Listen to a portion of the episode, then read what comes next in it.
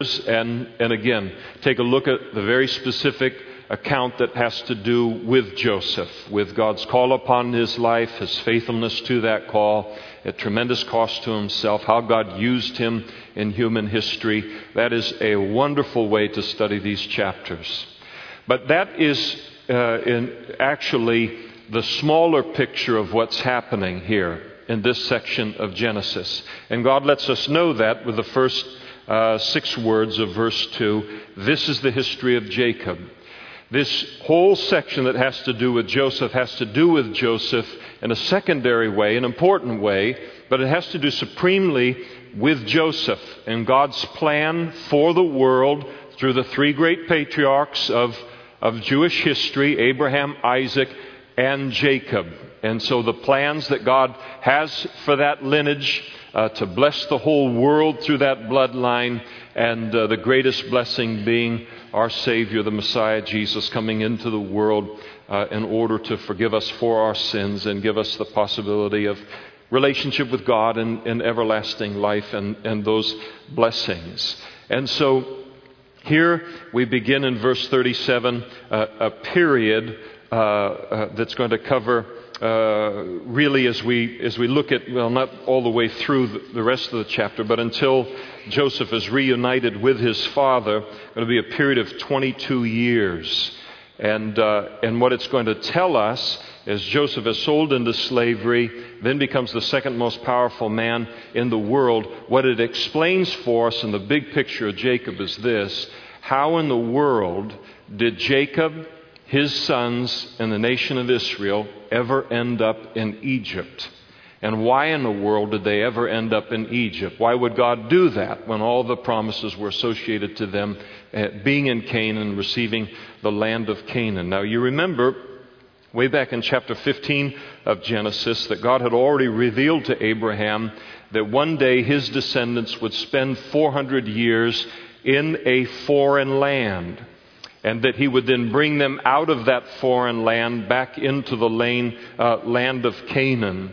There are three principal reasons for God taking these, this whole bloodline out of uh, Canaan, out of the pagan world, taking them into Egypt for a time.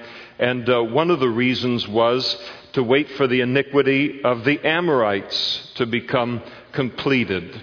So God takes the children of Israel and he takes them into Egypt because the Amorites, God is going to displace all of these uh, pagan uh, tribes that are in the land at that time, not just because they're pagan, but because the greatness of their wickedness. But there was one group that was less wicked than the rest of them by the name of the Amorites.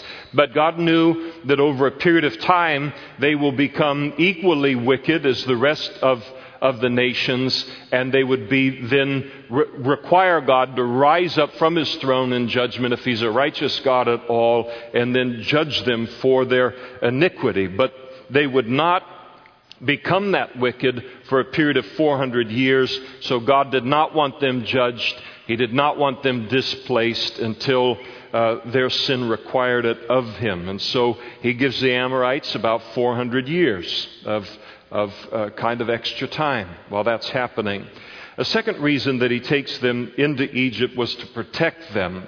Uh, they are, at this particular point in time, in, in Genesis chapter 37, uh, Jacob and his sons and his sons' sons and descendants number about 70 males. They are, they are hardly a nation. Uh, they are hardly a good sized tribe at this time. They are very simply a family. And it would be very, very easy for any one of the very violent uh, tribes and nations in Canaan at that time to just rise up one day and in 24 to 48 hours slaughter the entire group. It wasn't unheard of, a very, very violent time in the Middle East. okay, all right, you finish the sentence on, on that. It's kind of been like that, hasn't it? But now, God, while they're so weak and so vulnerable numerically, He takes them and He puts them into the womb of, of Egypt, so to speak, to protect them. A third reason that He takes them into Egypt is in order to develop them. Once again, to develop them from being a fairly good sized family to becoming a nation. If he, ta- if he hands Canaan over to them right now, and there's 70 males plus their wives and their children, they can't even fill a village. Uh, they, can't, they can't dominate that land. They can't control that land. They can't even handle the wild animals in that land, let alone the sinful nations that are around them. So God takes them into Egypt. When he does it a little later in Genesis, they number about 70 people when they go in. They go into Egypt as a family. When they come out 400 years later, they're truly a nation. They're now the nation of Israel, the descendants of Israel, that is Jacob. And by the time that 400 years goes by, as we'll see, they'll number um, uh, 600,000 males. And uh, probably, if you put the males together, the wives, the children, and all, numbering somewhere between, you know, two and three million people. Now they have a population base to do what God has planned for them there in Egypt. Now you'd think taking them into Egypt would be a crazy thing to do. If you take them into Egypt, aren't, isn't the Egyptians going to, you know, wipe them out? Aren't they more, uh, you know, hostile? Won't the Egyptians absorb them into their population and the Hebrews will lose their distinctive bloodline in the midst of the Egyptians? Not, not among the Egyptians of those days. The Egyptians in those days, I mean, they were the people. and they knew it. Uh, and so, in terms of uh, education, in terms of prosperity, in terms of culture, in terms of, of uh, entertainment, in terms of just, uh, you know, moving forward in a lot of ways, th- it was happening in Egypt, and they were very proud of that. And if you weren't, an, it was kind of like Texas. If you weren't an Egyptian, you were nobody. And, uh, and so the, you could take and put these Hebrews easily into Egypt, and the Egypts, Egyptians at that time, so proud and, and separated from the other peoples, they would never marry into it. Into an immigrant population, into a foreign population, wouldn't, just wouldn't happen. So it was a very safe place culturally at the time to place his, his people into it so that they wouldn't be absorbed by the surrounding nations. And so uh, here is the story now. It goes over to Joseph because now that God's going to tell us, he tells us why he wanted to take them into Egypt. Now he's going to tell us how he got there. And he uses Joseph now to do that. Joseph being 17 years old, and it's important in that verse to uh, recognize his age there. It's going to help us date some uh, other events in his life and to help us to know how long he was in certain circumstances in his life. He's 17 years old at this time, and he was feeding the flock with his brothers. And the lad was with the sons of Bilhah and the sons of Zilpah, his brother, his father's wives, and so they're his half brothers. And Joseph brought a bad report of them to his father. So he comes to his dad and he, he he tells dad, these guys are just doing a lousy job out here in terms of herding the flock and taking care of, of the family, uh, you know, animals, and, and the family depended upon these animals and these herds for their very survival. It's how they lived and, uh, and, and maintained their survival. I have listened, I can't tell you how many times through the years where Joseph is uh, painted as some kind of a snitch or a rat or something like this at this point in time. Uh, I just want to say, anybody that goes that place on things, just say, read the rest of his life, and if you come within 10 miles of it, you come and give me that snitch and rat routine, and, uh, and, and maybe we'll talk a little bit uh, here on, on things. So to call him a snitch or a rat on his family or something, I just think, I mean, what are we talking about? Gangs? Are we talking about high school cliques? Or, or you know, I mean, it's just to think in totally carnal uh, terms. His brothers are doing wrong. They are negligent in the handling of the family flocks. And because they are being negligent in that, they are endangering the survival and the prosperity of the family. That was their main source of, of income.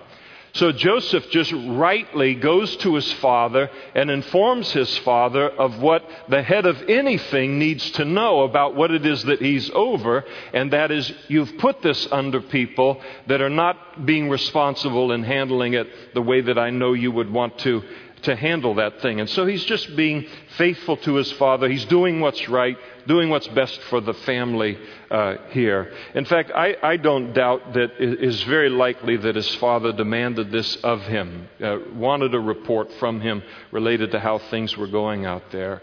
To give you some idea of how this is not a wrong thing in Joseph's life, later in the law of Moses, uh, God will put a protection right in, within the law that is, you know, makes Joseph shine in a very, very good light here when he would, uh, in the law of Moses, declare that a silence in the face of something that puts other people at risk is forbidden. You can't keep silent in a situation that is going to be detrimental to other people.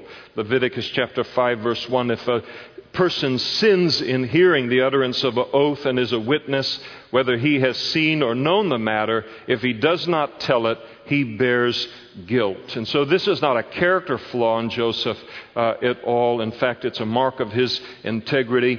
But godly integrity can get you in a lot of trouble uh, when you are in an environment that lacks integrity, and they're not going to be happy about uh, what he does here for the good of the family. Now, Israel, that is Jacob, uh, he loved Joseph more than all his children because he was the son of his old age. And so Jacob loved Joseph more than all of his other sons, and uh, uh, probably because Joseph was the son of his beloved, the, the wife that he loved, and the woman that he loved in all of life, uh, and that was Rachel. And so that's the only son that that he has, uh, or that's the son that he has by her, uh, the oldest son by her and all, and so he loves him more than the others. As we're going to see the character of these other 11 brothers kind of unfold, we're going to see uh, that it was probably pretty easy for Jacob to love uh, Joseph more than the others just because he was, a, he was a very, very good young man. He was a very godly uh, young man, didn't create any problems for his father or, or anything. And, and, and it's very easy, you know, when you've got a child who doesn't create any problems for you and everyone else is creating problems for you, it can be easier to love the, the less, uh, you know, problem child.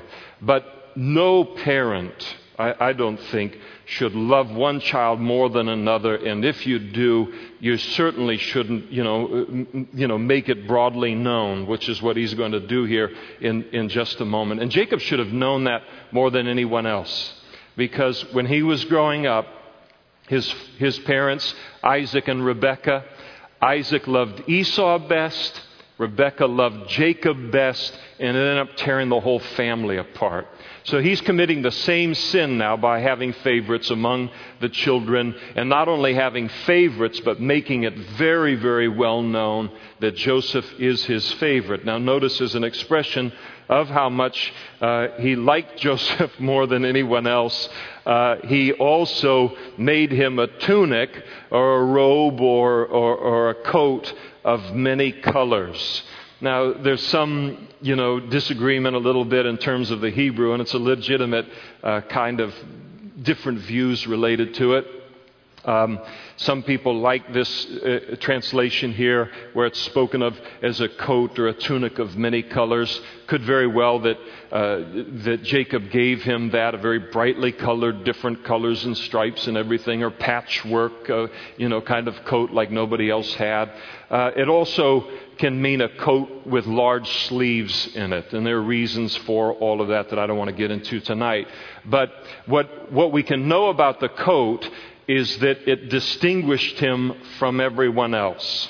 And it was an outward physical expression of the fact that dad likes this guy the most. This is dad's uh, favorite. And so uh, that's, that's the coat. And, and uh, you know, maybe Joseph shouldn't have worn it, but it, it's from dad, so so he he did. Now now that's not the wisest thing for a parent to do, is it?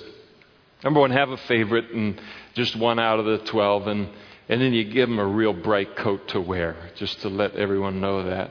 You just shouldn't do that. Uh, if you got twelve sons, you either buy 12 brightly colored coats, or you don't buy any brightly colored coats, coats especially when the, 11, the other 11 will think nothing of killing one of their brothers uh, in order to kind of even things out. Now, the effect that all of this had upon the brothers were told in verse 4. But when his brothers saw that their father loved him more than all the, his brothers, they hated him and could not speak peaceably to him. Now, what they probably recognized is that in, in giving him this coat, even though ben, uh, Joseph is very far down in terms of being the oldest in the family and the rightful heir, uh, you know, to get the birthright and, and the blessing related to the family, to ultimately become the head of the family. When they're looking at dad dealing with him in this way, they're thinking he's jumped up to the top of the list. He's going to become the heir of the family. And uh, there were quite a few brothers between him in terms of being older, so uh, nobody likes this very much. Just not just on a favoritism uh, kind of basis, but also in terms of what they want, the place they want to have in their family, the inheritance they're going to get from dad, and all this, this kind of, of thing. So they hated him, and, and believe me, they did.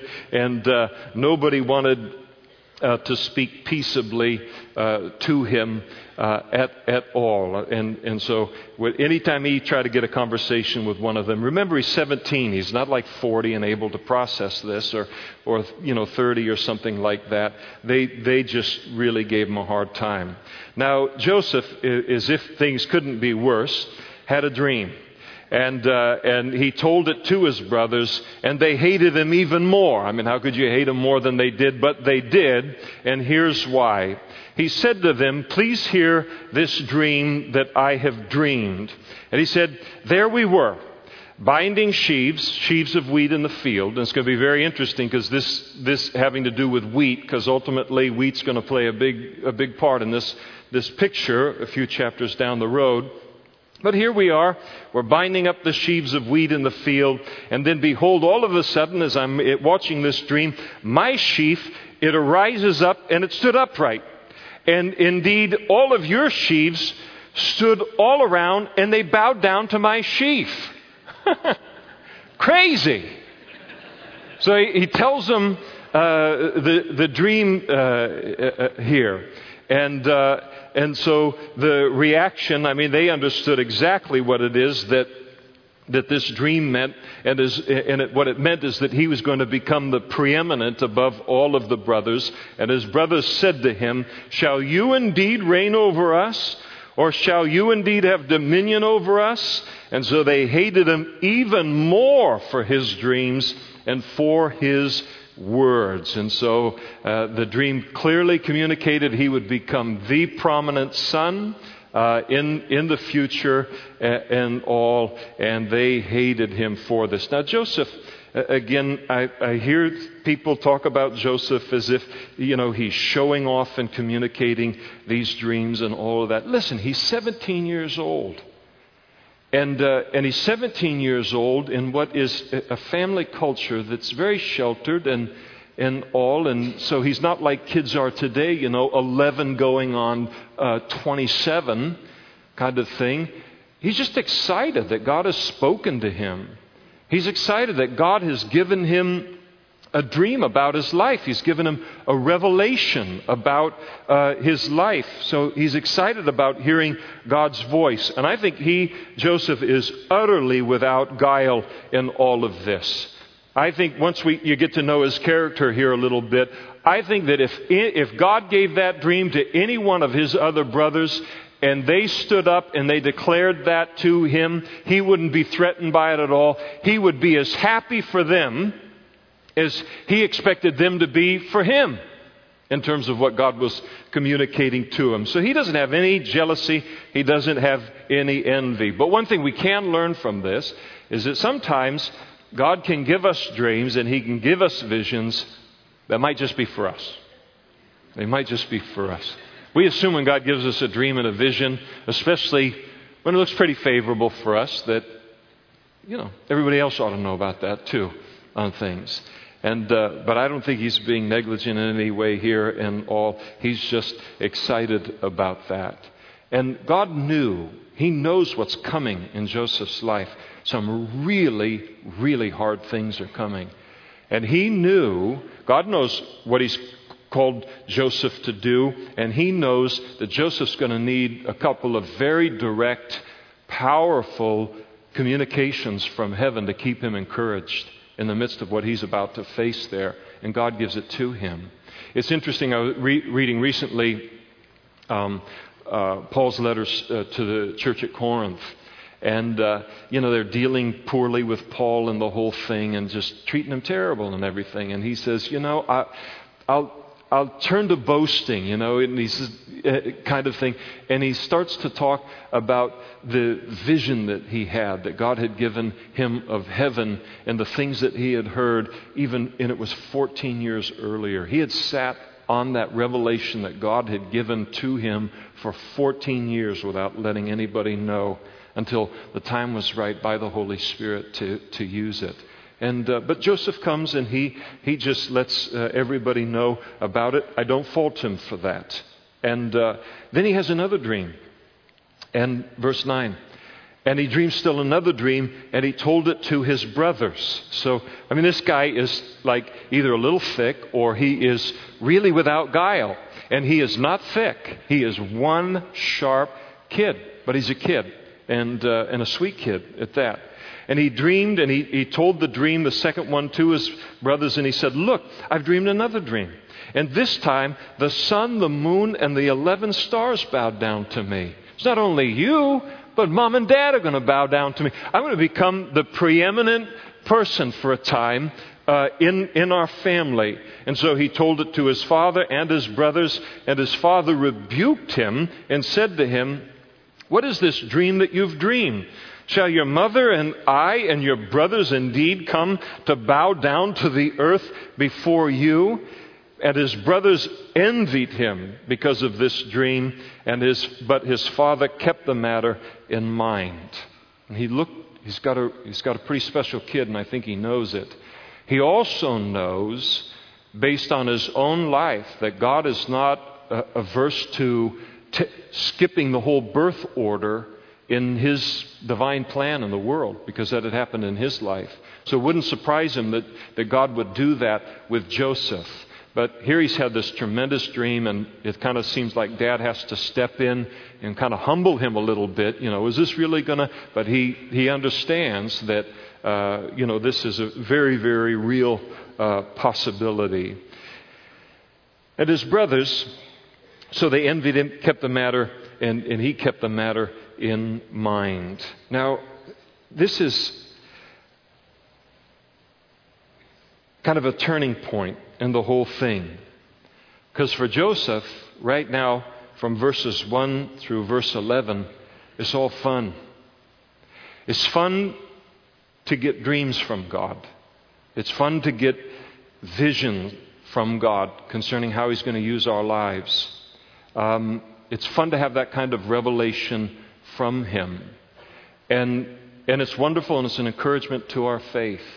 But once God gives us that revelation, by whatever means He decides to do that, uh, then the hard part starts. And the hard part, the easy part, is getting the revelation. The hard part now is being prepared for the place that God is going to put us into. And so God gives Joseph these dreams, visions for his life.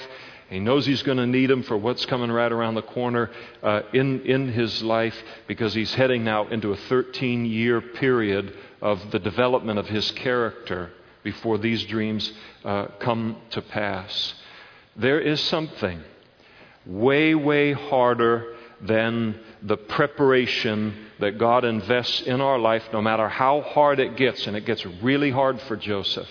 And when you look at how God prepares his character to ultimately become the second most powerful man in the world and to keep his head screwed on straight when that happens, there is something harder than the preparation of our character for that position, and the harder thing is for us to be elevated into a position and not have the character to handle it well. That is the harder thing.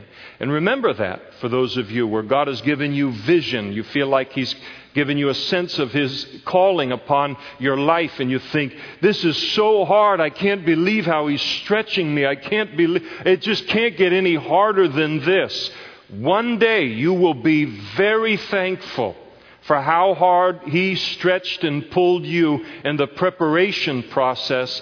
The worst thing is to get in that place and go, I don't know what to do. I'm completely overwhelmed with this. I don't have the character or the depth to handle what He's put me in the middle of. And God never, ever puts us in the middle of a situation that He has not uh, prepared us to be successful for in the middle of. But it can be really, really hard. The other thing I want to say, too, about that whole issue, the time of preparation, it's going to be 13 years. 13 years. He's heading into a 13 year trial. I don't like to use 13 years and trial all in the same sentence. That's a really long time. Three weeks, six weeks. I mean, if he's going to have, he's going to do something really big in your life, you know, six weeks of preparation. 13 years? Wow. And God can do that. And don't give up on the dreams and the visions that God has given you for your life, and years have gone by, and you wonder about, and all of this. I mean, that thing can turn in a night, and you're right in the middle of what He promised, promised you. But it can be years in the preparation. God doesn't have a watch, there's not even a calendar in, in heaven on things. And, and so He's very patient about how He works in these things. And so now the preparation begins. And then Joseph, uh, then his brothers went to feed his father's flock in Shechem, which is about 50 miles away from Hebron. And Israel said to Joseph, Are not your brothers feeding the flock in Shechem? Come, I will send you to them. And so he said, Here I am. And so maybe a little too much time's gone by. Uh, they've been away, no word back on how everything's going. So he sends Joseph to make sure everything is uh, going to be okay and make the 50 mile journey. And then he said to him, Please go and see if it is well with your brothers and well with the flocks, and bring back word to me. And so he sent him out of the valley of Hebron, and he went to Shechem. Now a certain man found him while he was in Shechem, and there he was wandering in the field looking for his brothers. And the man asked him, saying, What are you seeking? And he said, I'm seeking my brothers. Please tell me where they are feeding their flocks. And the man said, They've departed from here, for I heard them say, Let us go to Dothan, which was another 15 miles uh, away. And so Joseph went after his brothers, and he found them in Dothan. Now, when they saw him from afar off, so they're tending the flock, and they look out and they can see him from a great distance. Why do you think they know it's him from a great distance? That colorful old coat, boy, you know, it's just, just as bright as can be. And uh, so here he comes. They see him coming now. And uh, as they see him coming near, this is what they do. They conspired against him to kill him. They, were just, they were going to punch him out or, you know, put him in a headlock or something like that, you know. They're going to kill him. They want to kill him. And the reason they want to kill him, very, very interesting here in verse 19. Then they said to one another, Look, this dreamer is coming. They're going to kill him because of his dreams. We know how to put an end to his dreams. And, and you can tell as they talk about him being the dreamer, they won't call him by name. This, this, these two dreams that he had really, really bothered them. And so here the dreamer is coming. That was the sore spot. And come therefore and let us now kill him and cast him into some pit, and then we'll say some wild beast has devoured him, and then we shall see what becomes of his dreams. And uh, so this is how they're going to, you know, they're planning his death as he's just approaching, 17 years old, got a nice coat, and uh, just coming to see the big brothers and, and everything. But Reuben, who was the oldest brother, when he heard this kind of talk going on, he delivered Joseph out of their hands and said, Let's not uh, kill him. And so Joseph steps in now and, uh, and, and he, he delivers Joseph from what would have been a certain death upon him just arriving to be with, with his brothers. And uh, so he proposes that, that they would be. Uh, uh, um, let us not kill him. And Reuben then said, hey, This is what he proposes, verse 22 Shed no blood, but cast him into this pit, which is in the wilderness. Don't lay a hand on him. Let's not kill him. Let's throw him in a pit and leave him there kind of to die. And then, but in his heart, uh, he, he said this to spare his life in order that he might come back later after they leave him in the pit to die and pull him out of it and then deliver him back to his, his dad. So uh, Reuben is, is the good guy in this situation, and, and he's trying to protect uh, the, his, his brother. And so it came to pass when Joseph had come to his brothers, the first thing they do, they can't wait to get him out of that coat that they stripped him of his tunic, the tunic of many colors that was on him, and they took him and they cast him into a pit, and the pit was empty. There was no water in it, and so it was a, uh, a an empty kind of cistern for holding water. They throw him inside of that. Now, we might think that Joseph just kind of gets passive, thrown in there, and he just passively accepts it. But later on, in chapter 42, verse 21, when the brothers, because of a guilty conscience, begin to recount this whole thing, they talk about how Joseph, as they threw him in the pit, he began to uh, call out and cry for mercy that they wouldn't do this to him. It was the kind of thing, I can't believe you're doing this. I can't believe that you would do this to any human being. I can't believe you would do this to your brother. And he's pleading for them to have mercy upon him and, and upon his, his life. And so they throw him down uh, into the pit, and they sat down to eat a meal. Probably some uh, Reuben sandwiches. It's a little Bible humor for you. Everybody awake now? Okay. All right. No, you like that. Don't tell me you didn't like that. So they sat down to eat. None of this, none of this affects their appetite at all. And they lifted up their eyes and they looked, and there was a company of Ishmaelites coming from Gilead with their camels, bearing spices and uh, balm, myrrh, and they were on their way uh, to carry them to Egypt. So all of this is happening on a main, main trade route between uh, Arabia and down into Egypt. So Judah gets the bright idea and says to his brothers, Well, listen, why kill him with our own hands when we can just send him off someplace where he gets forgotten we make a few bucks off the thing, too. So he said to his brother, What profit is there if we kill our brother and conceal his blood? Let somebody else do our dirty work for us. Let's sell him uh, to the Ishmaelites, and let not our hand be upon him, for he is our brother and our flesh, and his brothers listen to him. And so he said, This is just a, is an effective way to bring his dreams to an end, is to sell him into slavery on into Egypt. I mean, does God make the wrath of man, to, the wickedness of man, to praise him or not? Joseph's going to get a free ride by the Ishmaelite traders into Egypt where God wants him to be all along. And these guys think, you know, they're ruining God's plan for Joseph's uh, life. God wins in all of these things. And so, so they listen. They're happy to do it this way. The Midianite traders passed by, and so the brothers uh, pulled Joseph up out of the pit, lifted him out of it, sold him to the Ishmaelites for 20 shekels of silver, and then the Ishmaelites then took Joseph on cue to Egypt. Just absolutely uh, fabulous, exactly where God wanted him uh, to be. And then Reuben returned. He's been absent while all of this was going on. Probably had gone, somebody has to take care of the herds while you're planning your brother's death. So he, he breaks off and he's probably looking after the herds. He comes back and finds out that they've sold Joseph to a bunch of Ishmaelites taken him to Egypt, where he's obviously going to be sold as, as a slave. And so when he discovers Joseph's not in the pit, he tore his clothes. That's an act of, of mourning and grief. He returned to his brothers and said, The lad is no more, and where shall I go? And so here is Here's Reuben. He's the oldest brother, kind of the head of, of the family with the boys, and he's going to have to answer to dad. And th- with what his brothers have done here, they can't go running after the Ishmaelites and say, wait a second, that was a terrible mistake. We'll give you 25 shekels to get them back. Those guys aren't going to give Joseph up, and they got a lot of pretty tough characters that travel with these caravans. He's lost. He's already gone.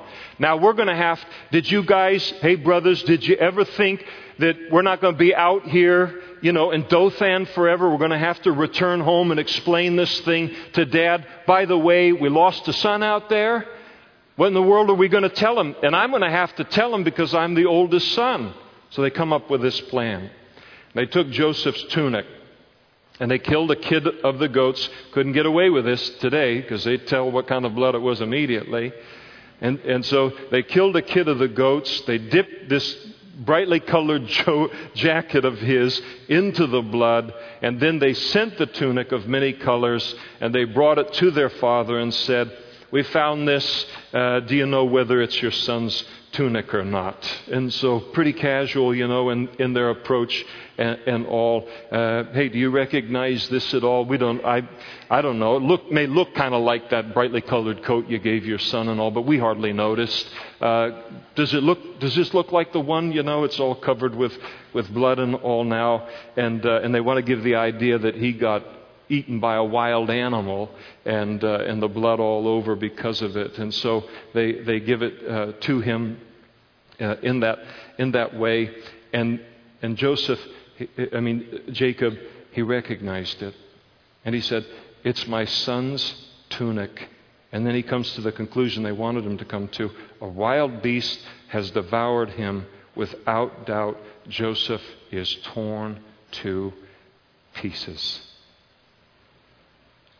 For 22 years, they're going to let their dad live with the lie that their son, his, his son, his favorite son, is dead. I mean, he's not dead at all. You know, that, that is just so unspeakably cruel to do to a parent. And the, the only way it can be crueler is what they're doing to Jacob here, and that is Jacob has to feel I'm the one that sent him out to Shechem and then on to Dothan. If I had never sent him, he would still be alive today. And for 22 years, he's going to feel responsible for the death of his son. And these guys are so hard and so cold hearted that they don't mind doing this to their dad, who is innocent in all this, in order to cover uh, themselves in the situation. And Jacob is so, uh, you know, really torn up over the situation that this is what's represented by it. He then tears his clothes in mourning, puts sackcloth on his waist, and then he mourned for his son many days. And then notice this you talk about chutzpah, talk about nerve. Then all of his sons and all his daughters, I mean, these 11 boys with the daughters, they arose to try and comfort him. How can you, you know, live with yourself? And he said, For I will go down into the grave to my son in mourning. And thus his father wept from him and for him. And he said, I will never recover from this. And, and they were willing uh, to have it be so in his life. Now, the Midianites had, had sold him in, uh, in Egypt to Potiphar, an officer of Pharaoh, the captain of the guard. So he is now sold in Egypt, Joseph is. He's sold to a very, very powerful man in Pharaoh's government, and a man who oversees kind of the prison system in, in Egypt. Then, then we come to chapter 38 here in, in all of this. And when you come to chapter 38, it just seems like a, uh, really, it, it's like the writer of the Bible finished chapter 37 and uh, went off and had a cup of coffee and came back and just started writing something that doesn't have anything to do with the chronology, as it deals with really a very sordid uh, event having to do with Judah, whose it was his idea to sell Joseph into the slavery uh, and, and, all. And you look and say, how in the world does this fit into the chronology? But it does fit in, and there's a reason for it. The, chapter 38 and kind of the just the shameful events of chapter 38 are listed for us at this point in order to help us realize why Joseph had to go into Egypt in order to prepare a place for his family, for their survival, in order that they would not become absorbed by the Canaanite people and the Canaanite nations and tribes around them. Because in chapter 38, we're going to see that the, the descendants of, of Jacob, they are, they, it, the family is unraveling. And if God did not rise up and find a uh, womb, so to speak, in Egypt to protect them from being absorbed by everyone else, it would have readily been so. So here is this thing where Joseph now goes into Egypt. He's being prepared for, for God's call on his life to protect not only this nation and this people, but his plan of salvation. And then now, here in chapter 38, we see why it was necessary, because these people, these people are falling apart.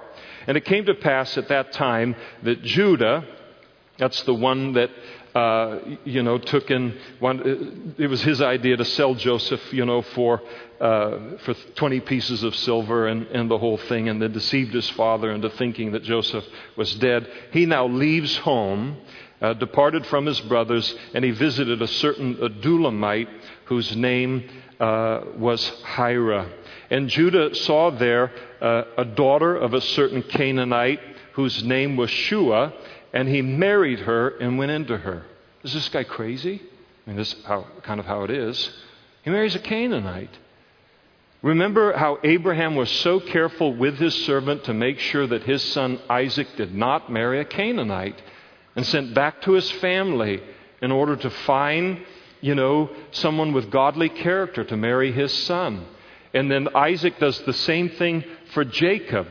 And I mean, there was real concern for the bloodline, that it would not be absorbed by the pagan nations. Judah doesn't care about any of this stuff at all. He wants a Canaanite woman. He doesn't care about spiritual things, doesn't care about the promises of God for the family. He wants a Canaanite woman. He's going to marry a Canaanite woman. And so that's exactly uh, what, what he does. And, and just a, he just couldn't be more wrong in, in what he does here. There's, there isn't a good, good spiritual sobriety in the family, and God knows it. And so he con- she conceived his wife and bore a son and called his name Ur. Easy to remember. And uh, she conceived again and bore a son, and she called his name Onan. She conceived again, yet again, bore a son, and called his name Sheila. That's weird. That's kind of like a girl named Sue or a boy named Sue kind of a thing, isn't it? But in that culture, it was a male name. Here, it's more of a female name. And he was at Chezib when she bore him.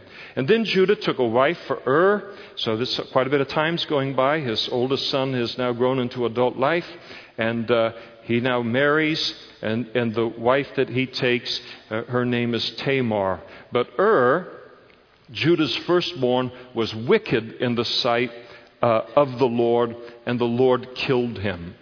Now, this guy's got to be pretty wicked because God's putting up with quite a bit, you know, just in the general population of, of things. And so the wickedness isn't named, but the Lord goes in and, and takes him uh, out. And, see, and Judah then uh, said to Onan, his next oldest son, Go in to your brother's wife and marry her and raise up an heir to your brother. Uh, this was called the Levirate uh, marriage in those days. And the Levirate marriage was if you had an older brother and he married a woman and he died before they had a son in order for his name to continue and, and be a part uh, of uh, continuing on in, in human history, then The next blood relative, closest blood relative, would then marry the widow and take her as wife and then uh, would be involved with her intimately until she conceived a son. That son would not be considered his son, but his older brother's son, in order that his name would live on. And so it was very, very important for that culture that a man's name uh, did not uh, die out. And we're less concerned about those things. I certainly am. I had two daughters and uh, absolutely fine with that. So we didn't keep trying until we had a boy. And so you end up with Ma Kettle and, and uh, Ma Kyle here and, until, you know, 18 girls, and then you finally get the boy kind of a deal, and everyone's dead. So you can do that. That's fine. There's a lot of choices and freedom in the United States.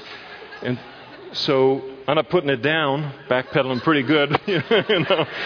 I'm thinking, just saying it's right for me. But that was the way that the, work, the deal worked. And so to raise up, the whole purpose in verse 8 is to raise up an heir for your brother. But Onan knew that the heir, the male child that would come out of this union, uh, wouldn't be his. And, uh, and so he would kind of have to expend the resources to raise the boy. And then the boy, because the boy was the son of the oldest son, uh, that younger boy would then become the heir of the whole family, which would have normally fallen to, to Onan if there wasn't a, a, boy that was born in, in the situation. So he's got a lot of things going through his mind here. And so it came to pass when he went into his brother's wife that so they became sexually intimate that he admitted on the ground uh, lest he should give an heir to his brother. Now let me say this has nothing to do with birth control. Uh, there, uh, through history, people have looked at this and said any use of birth control because God's going to smite them dead. And notice in verse 10, and the thing which he did displeased the Lord, and therefore he killed him also. So God doesn't kill people for using birth control uh, by whatever ancient or, or you know, uh, uh, modern method that, that they would use. It does not affect the, a child, a, a fertilized egg. And, and so uh, this is what he, he does here, and God is, and he doesn't want her to conceive, doesn't want her to have a son because of all of these other factors on things. And God gets upset with it because he disobeys his father. But what he should have done is he should have either done it or not do it, not do it halfway. He should have said, I am not going to keep this uh, levirate marriage, levirate marriage on things. And so I'm not going to do it, and whatever happens, that's going to happen. But what he does is he goes into a woman who is only making herself available to him for the sole reason of producing a child. And he sexually satisfies himself in the situation. And then, when it comes to that part that is the reason that she's involved, he goes ahead and sabotages the whole thing. And so he's used her very, very selfishly on things that displease God, and, and God takes and, and kills uh, him. And then Judah said to Tamar, his daughter in law, Remain a widow in your father's house Go back home and, and, and, live with your family till my son Sheila is grown. He wasn't old enough to marry her and, and become a part of the process here. For he said, Lest he also die like his brothers. And Tamar went and dwelt in her father's house. Now, in the process of time, the daughter of Shua, Judah's wife, died. And Judah was comforted, so he went through a period of grieving, and, and, he's, uh, and he has come through that grieving period. And he went up to his sheep shears at Timnah, he and his friend Hira the Adullamite. And so they, they're tending sheep and all, and, and so they, they head up and, and uh, uh, to, to meet with the crew that's doing it. And it was told Tamar, saying, Look, your father in law is going up to Timnah to shear his sheep. And so she took off her widow's garments. So for a lot of years, she's not out, uh, she's not a manhunter or anything. She's not looking for a man. She's still wearing her, her widow's garments all these years, waiting for Sheila to be old enough now to raise up an heir, to do the right thing, for Judah to allow it to happen. And, uh, and so uh, it hasn't happened, so she takes off these garments. She covers herself with a veil, wrapped herself. This is the dress of, of a harlot in those days. And she sat in an open place which is on the way to Timnah. And for she saw, she saw that Shelah was grown and was not given to him as a wife.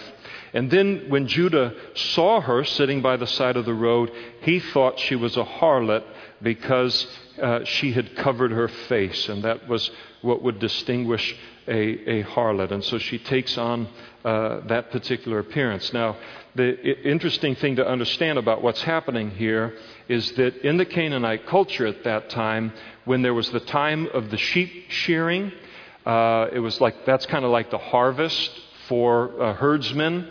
And so, all right, it's been a good year or whatever.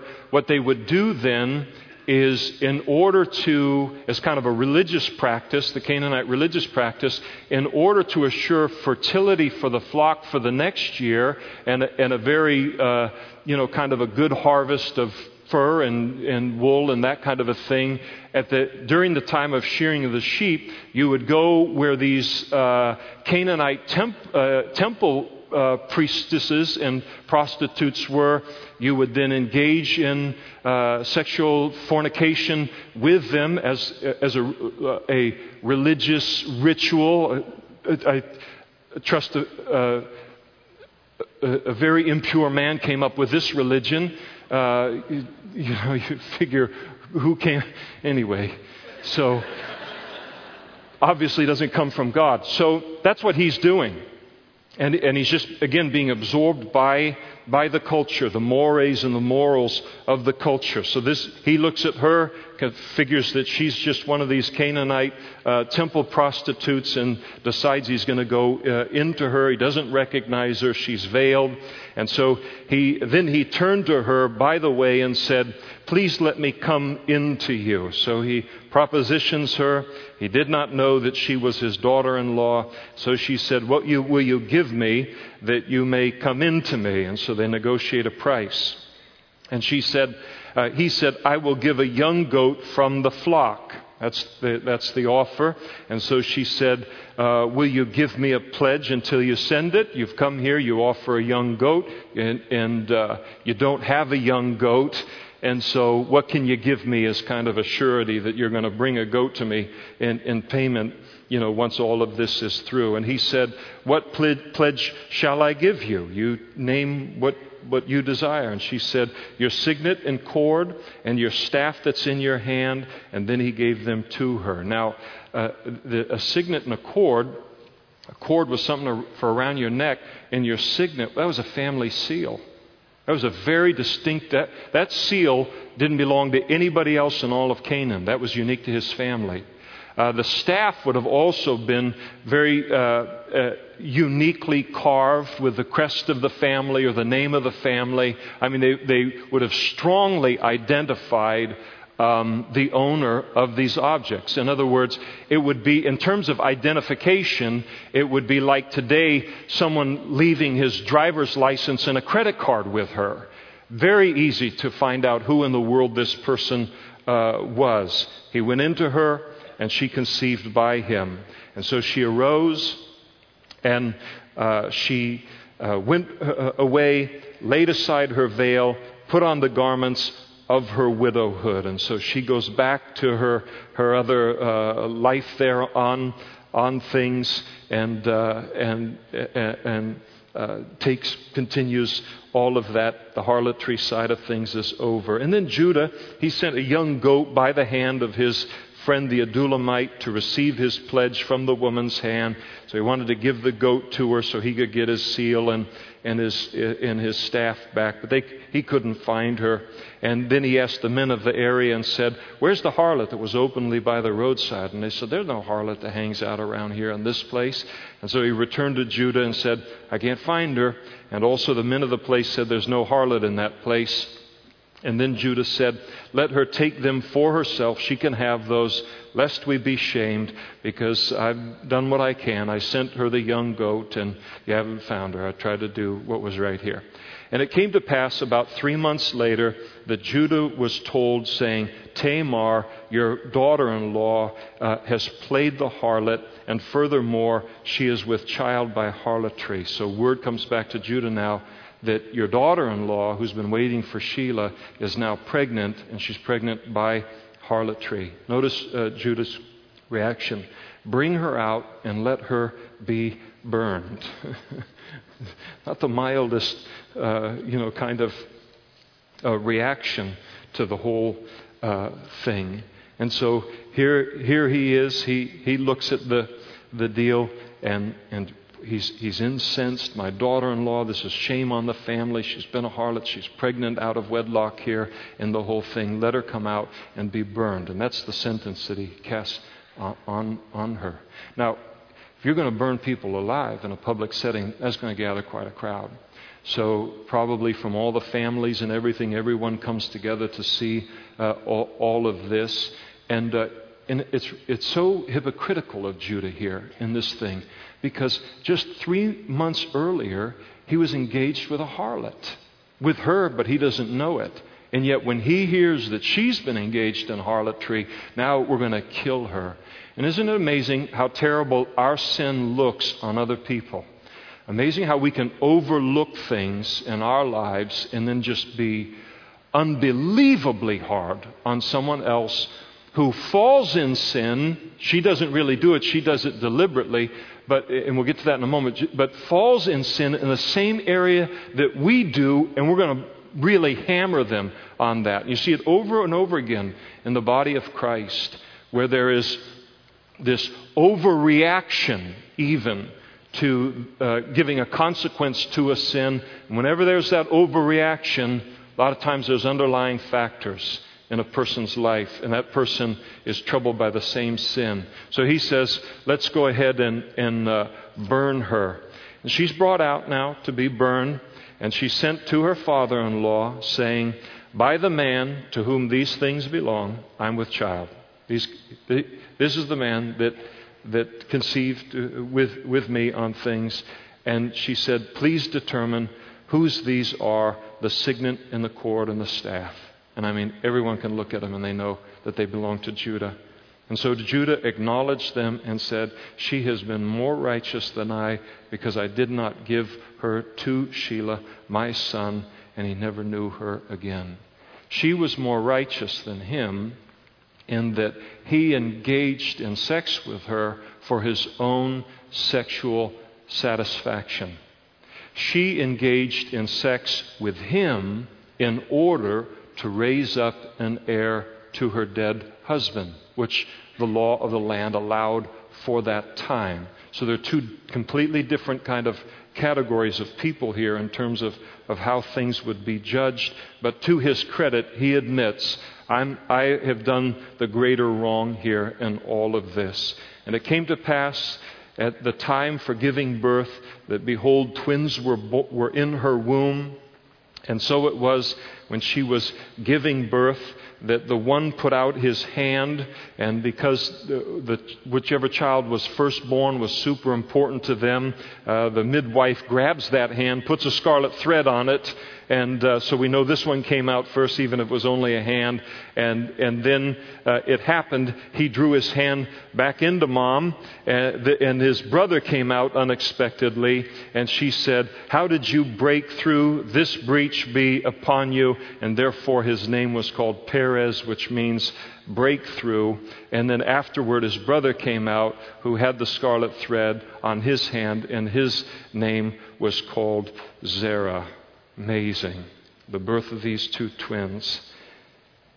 And you know what's one of the most amazing things about the whole chapter? Is that God is going to bring his son into the world, not through the lineage of Joseph. I mean, while jo- Joseph is going to handle temptation in a completely different way, we'll see next week, Judah handles it in the worldly way on things. And you would think, boy, God is going to bring, he's going to bring the Messiah into the world through Joseph for sure. But he doesn't. He brings Messiah, brings Jesus into the world through Judah and through Perez, one of these, one of these two twins uh, here, Zerah. And, and, and that's how he comes into the world. Sometimes people say, you know, there's no grace in the Old Testament. There's unbelievable grace in the Old uh, Testament. God's a willingness to identify with sinners. If the worship team would come forward.